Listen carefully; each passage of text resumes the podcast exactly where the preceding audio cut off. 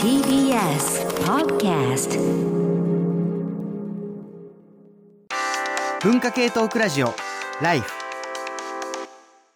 えー皆さん、こんにちは。文化芸トークラジオライフ番外編ポッドキャスト山本ポテトのポトフ東京都浅草にあるリッチビチ浅草通称ラバから2023年2月13日に収録しております。司会を務めますライターの山本ポテトです。第3回目の今回は実はブルーオーシャン人文系構成ライターの世界。えー皆さん、構成ライターの仕事はご存知でしょうか？構成と耳だけで聞くと、学校の校に正しいと書く、文章の誤字脱字などをチェックする構成が思い浮かぶかもしれません。ですが、ここで言う構成ライターは、構文の項に成長のせい、なるですね。で、構成です。構成ライターとは、対談やインタビューの取材をもとに原稿を作る仕事です。え芸能、グルメ、ファッションなど様々な分野で活躍している方がいます。中でも私は、え人文系の分野で構成ライターをしているんですが、なんと、ここにはなかなか人がいない。というわけで、人文系構成ライターは、ブルーオーシャンなんじゃないかという仮説とともに、その魅力をご紹介できればなと思っております。えー欲を言えば、えーこれを聞いて、興味を持った方が、人文系ライターを志したりしたらいいなということで、えー前置きが長くなりました。えー今回のゲストは、ライフでもおなじみ、斉藤哲也さんです。こんにちは、斉藤哲也です。よろしくお願いします。よろしくお願いします。いやー、斉藤さん、どうですか？この、ブルーオン社なんじゃないかと人いう。文系ね。人文系。いや、あのー、本当仕事をしていて、うん誰かライターいませんか？ってね、よく聞かれるんですよね。でもなかなか本当にそうすると、別にお世辞も何でもなくて、頭に思い浮かぶのって、山本ポテツさんぐらいでね。でも何度今までその子 そうですね。ぐらい、うんいないんですよね。まあ、いるんでしょうけど、何人かは。うんだけど、やっぱり他の分野に比べると圧倒的に少ないってうんいうのは、まあ実際そうなんじゃないかなと思いますよね。で、なんか毎回このポトフも2、3人、3人くらいいつも呼んでお話ししてるんですけど、なんか断られたりとかして、今回やっぱ2人になってしまって、またいつものパターンだと思って。本当にここには人がいないけど、うん楽しく、楽しいところですよっていう今日は魅力をね、はい お伝えできればと思います。で、ちょっと斉藤さんが今までどんな方を構成、構成されてきたかっていうのをちょっとご紹介いただければなと思うんですけど。はい。たくさん構成してきたんですけれど、はいはい。まあ、すごく有名なところで言えば、うん池上彰さんだとか、うんえっと最近、養老たけしさおー、すごい。をやったり、うん。まあ、あと佐藤正さん。うんうん。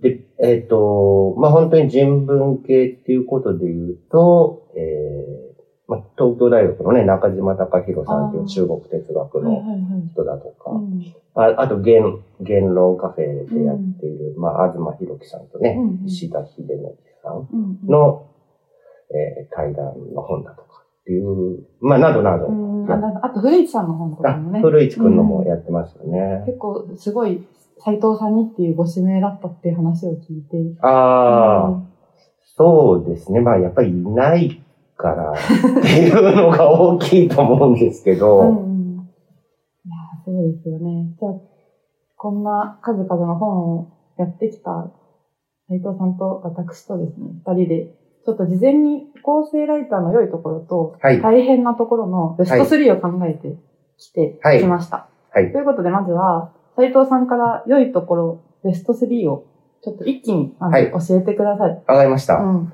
えーと、これ、一応さ3位とかって言った方がいいかな。そうですねはい。じゃあ、第3位は、うんあの、自分の本へのステップになる。おーおーおーで、うん第2位は、うんうんえっ、と、お金をもらって勉強ができる。なるほど。うん、で、1位がうん当たれば儲かるっていう。おー、そういう。いいですね。ちょっと一個ずつ聞いていきたいんですけど、はい。3位は？まあ、あの、自分の本出すのって、うんやっぱり、いきなり出すのって難しいと思うんですよ。うんで、でもその、まあ、構成って、まあ、いろんなもちろんね、短いものから長いものありますけど、まあ、本の構成をするっていうことは、まあ、一冊書くだけの、えーまあ、文こう、それこそ構成力だったり、うん。文章力だったりっていうことが、まあ、編集、版元のね、うん出版社の編集者にも、まあ、分かってもらえるじゃないですか。そうすると、まあ、その延長線上でね、うん。えっ、と、じゃあ、あの、山本さん何かを書きたいことありませんか、うん。みたいなことで、まあ自分の本を書くチャンスにうこうん掴みやすいんじゃないかなっていう、うん。そういうことですね。うんうん。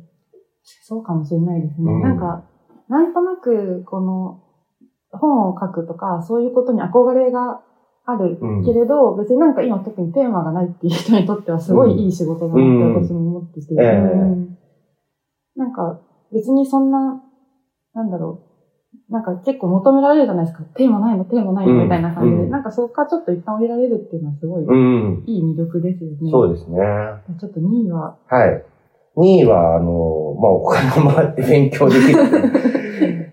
結構やっぱ人、ね、人文の世界だと、何か仕事をするにしても、必ずまあ、ととりあえずその人の本を読んだりだとか、論文を読んだりだとかって、はいはいはいまあ絶対勉強する部分っていうのが出てくるじゃないですか。うん。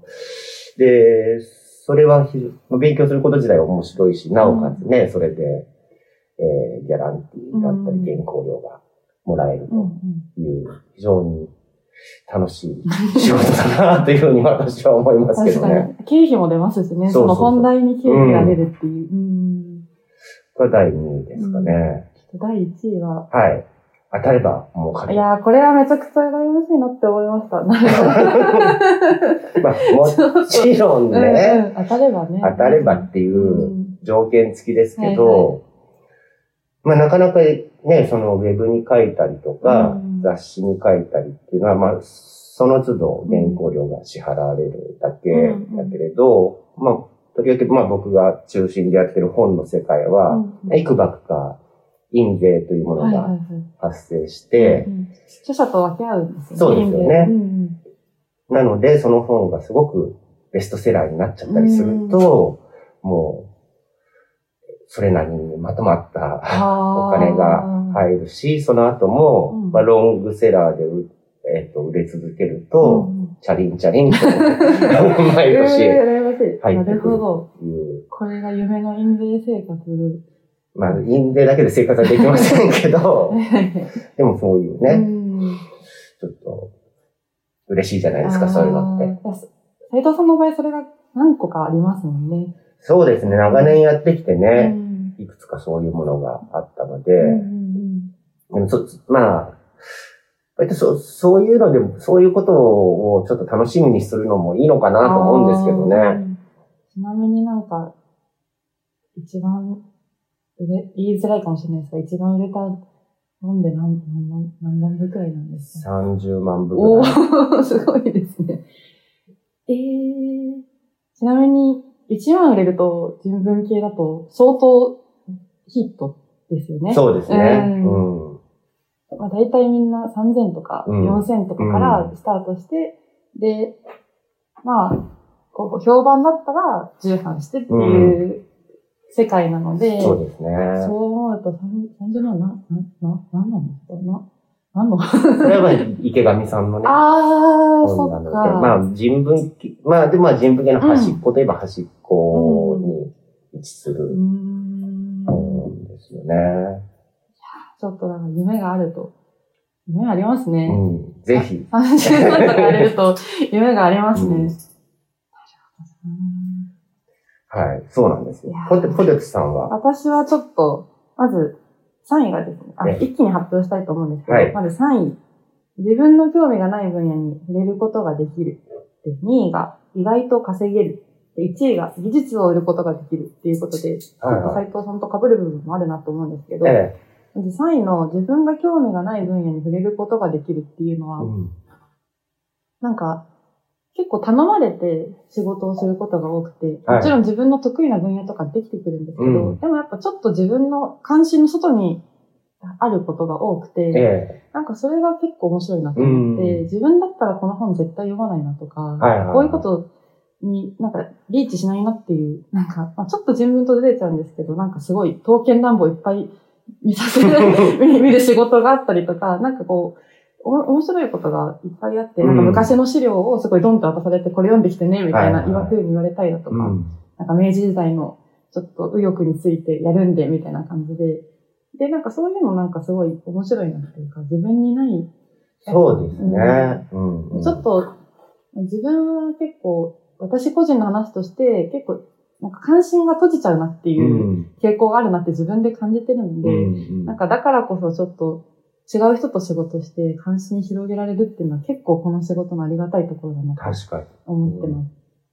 で、2位が意外と稼げてるって言って、まあ、斎藤さんみたいな話では全然ないんですけど、はい。でも、もしパッと何のこう書きたいこともない人が、なんか出版楽しそうだなみたいな気持ちで入るときに、構成ライターの仕事って、うんなんか結構普通に稼げるといううんか、例えば、なんかライターって言ったらエッセイ書いたりとか、ええなんか記事書いたりみたいなイメージがあると思うんですけど、なんか、ライター、なんかこのインタビューをしたりとか、対談を構成したりっていう仕事には、なんか、エッセイとかだと5000円なものが、うん。インタビューだと1万とかいう話って結構なんかあったりするじゃないですか。うん。うん。なんか、すごく、まあ、人にもちろん有名な方とかと全然違うんですけど、うんなんか、エッセイとかそういうものは、なんか自分の書きたいことだと思われて、ええすごい安く買い叩かれるけど、うん。インタビューとか対談とかは、なんか労働だと思われていて、なんか対価が支払われるっていうなんか謎の仕組みがあるなって、こう入った時に思って、ああ、まあ、その感じがわかりますね。なんか不思議、不思議なんですよね。うん両方同じ文字数なのに、うん。なんか不思議な感覚があって、なんかちょっとそれって、うん、なんかいい、なんかいいところなのか悪いところなのかちょっと私には判断がつかないんですけど、うん。まあ、なんかやりたい人にとってはかなりいい、いいんじゃないかな。そうですよね。うん。いや、なんか、まあ、そのエッセイとの比較みたいなのもそうだし、うん。結構まあ、本当はさ、人文系のライターって、うん。その、まあ、よ予備軍の一つとして、うんうん。例えば、修士とか博士とかね、うんうん。取った人とかうんだと思うんですよ。うん、ああ、そうですね。うん。で、で、まあ、まあ、ちょっと非常勤にやるじゃないですか。うんでも非常勤ってすごいさう、ん安安い、うん。有名な話でうん大変なのにうんね。うんまあ、だかなんから、1ヶ月4回授業して2万5千円とか、なんかそういう話を聞きますもんね。ね。1回じゃなくてってうん聞き直しちゃう。うん。だとすると、まあもちろん非常勤をやりながらかもしれないけれど、それだけで食べるよりは、もしライターと兼業したら、うんそっちの方がね、とかって思ったりあしないでもないですよね。ん。あと、まあ、た楽しいですね。うんその自分の分野とはまた違う。そうですよねんいろんなことに出会えるのはうん面白い。まあ、簡単に進めることはできないですね。ええ忙しい方もいるから面白いですよね。で1位が、こう、技術を売ることができるっていうので、これはなんか明確に1位で、うん。なんか何かっていうと、私がこう、ライターを始めた時に、なんかちょうどなんか、こう、こじらせ女子ブームみたいなのがあって、あなんかこう、若い女性はうん。恋愛とか、なんかこう、エロいこととかについて書くみたいな、なんかうんノリがあったんですあ。よ。うん。なんかもうこれちょっとすごい嫌だなと思って、なんか自分の身を削らなければライターではないみたいな。うん。でもそうじゃなくて、長く続けていくためには、なんか絶対技術をうん。売った方が、自分じゃなくて技術を売りたいっていう気持ちがすごいずっとあって、その点、人文系の構成ライターっていうのは、なんかものすごくこう本を読んだり、うん。資料を読んだり、ええあとなんか、うまいかと構成したりすうんる技術が問われるので、うん。なんかそれってすごい、あの、いい、なんか長く続けられるんじゃないそうですね。まあ、しすごい職人的なうん側面がありますよね。うん。そうですね。うんで、なんかこれを、こうやってなんか自分が技術つけることによって、うんなんか例えば当事者の方が、なんかこういうこと言いたいんだけどまとまらないみたいな時にこう手を貸せたりとかして、うんうんなんかそれはすごい技術をちゃんと売れるように、なんかこう試行錯誤してきてよかったなみたいな気持ちが、なんかすごいうん。あるんです。うん。確かに。それはありますね。うん。嬉しいですよね。なんか、一回、なんていうんですか、こう、い一回、この構成とかした原稿の編集さんから、またお願いとかされたり、あ、リピート著者の方からリピうんートさ、なんかしてもらうと、なんか何とも言えない良さが。うん、それは本当嬉しいですよね。ご指名しそうそうしていただけるとかね。うん。わかります、それはとても。うん。まあね、自分のことをか書くのは、もちろんいいいいと思うんですよ。そういううん。ふうなことでやっていく人がいても。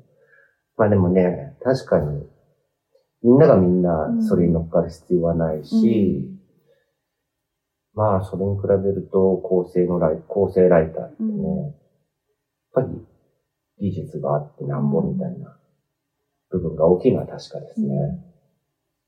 あと、やっぱり B2B みたいなところがあるじゃないですか。B2C じゃなくて、うん。なんかこう、出版社の編集さんから依頼が来てっていう、うんそこに納品するっていうところがあって、うん。それだとなんかちゃんと仕事をすれば、うん人気じゃなくてもいいっていう、ああ、はいはいはい。Twitter とか SNS とかで人気になんなきゃいけないのって、うんなんか辛いなって思って、うん。なんかそうじゃなくて、なんか、いなんかふ普通に仕事したいなみたいな 気持ちがなんかずっとあったんですよ、ねはいなんかそういう人に結構人文系のライターってうん。結構むいなんか向い向いてるんじゃないかなっていうそうですね感じがあるんですうよん。ね。まあ人文系の記事って、まあウェブでもね、ある、あるけれど、そこまでなんかう、んうんビューをさ、そうそうそう。あとリツイートしろとかも言ってこないし。求められない。割と編集者もその辺は、な良良識があるというかね、そういう人が多い気がするからね。か煽り見出しとかもそんなつけなくてういいし、ん。うん。なんか、そうなんですよね。あんまりライフポイント削られそうそう、ラないでイフ。ポイント削られないで、ちょっとぬくぬく仕事できない。なんか、うんでも、しかも内容すごく、皆さん、編集の方とかってすごく本読まれてたりとかする、鍛えられてる、まあ皆さんそうだけど、特に人文系のお仕事されてる方多いなって思うので、うん。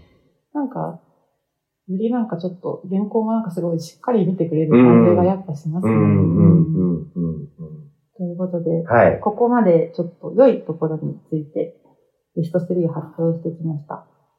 でちょっと一旦切りましょうかね。えーで、で、まあちょっと、ちょっとお時間となりましたので、パート2に移りたいと思います。えーぜひぜひ続けてお聞きください。山本ポテトのポトフ。今回のテーマは、実はブルーオーシャン人文系構成ライターの世界、ゲストは斉藤哲也さんでした。